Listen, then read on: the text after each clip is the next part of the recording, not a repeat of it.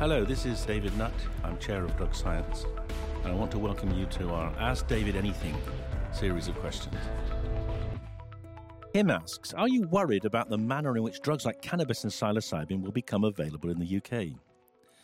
What mistakes do we need to avoid that we've seen other countries make?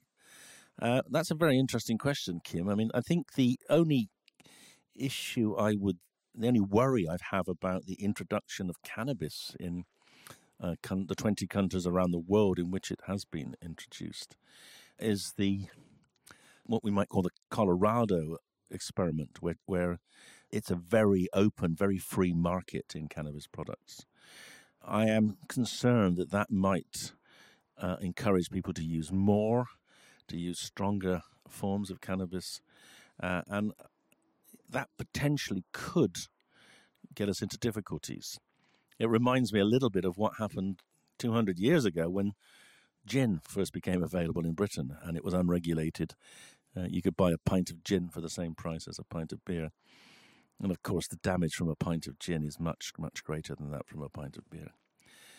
So, my own personal view, and this is supported by research that drug science has done, is that in fact a regulated, controlled market in cannabis is the best way forward.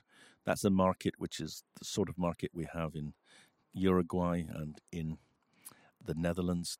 We did some research last year, just published at the end of last year, showing that if you look at the various benefits uh, of cannabis across different forms of marketing, there's some kind of state regulated control of cannabis is the most sensible way forward. Psilocybin, another, uh, is, is not becoming available really anywhere in, in the world, although we did hear that Denver voted to make it legal. I hope other countries follow suit, and certainly it'd be great if uh, magic mushrooms became available. We we know they were available in Britain until 2005. They were widely used, very little evidence of any harm.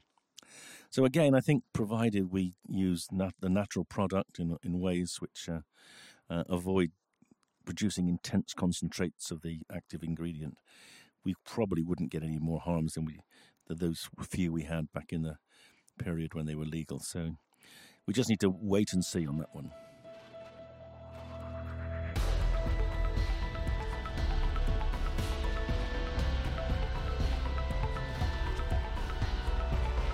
If you like my answer, please leave a review and a rating on your podcast app.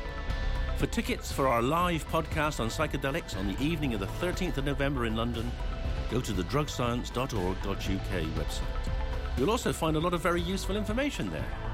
And of course, you can tweet me at Prof. David Nutt or hashtag Ask David Anything to get your questions answered.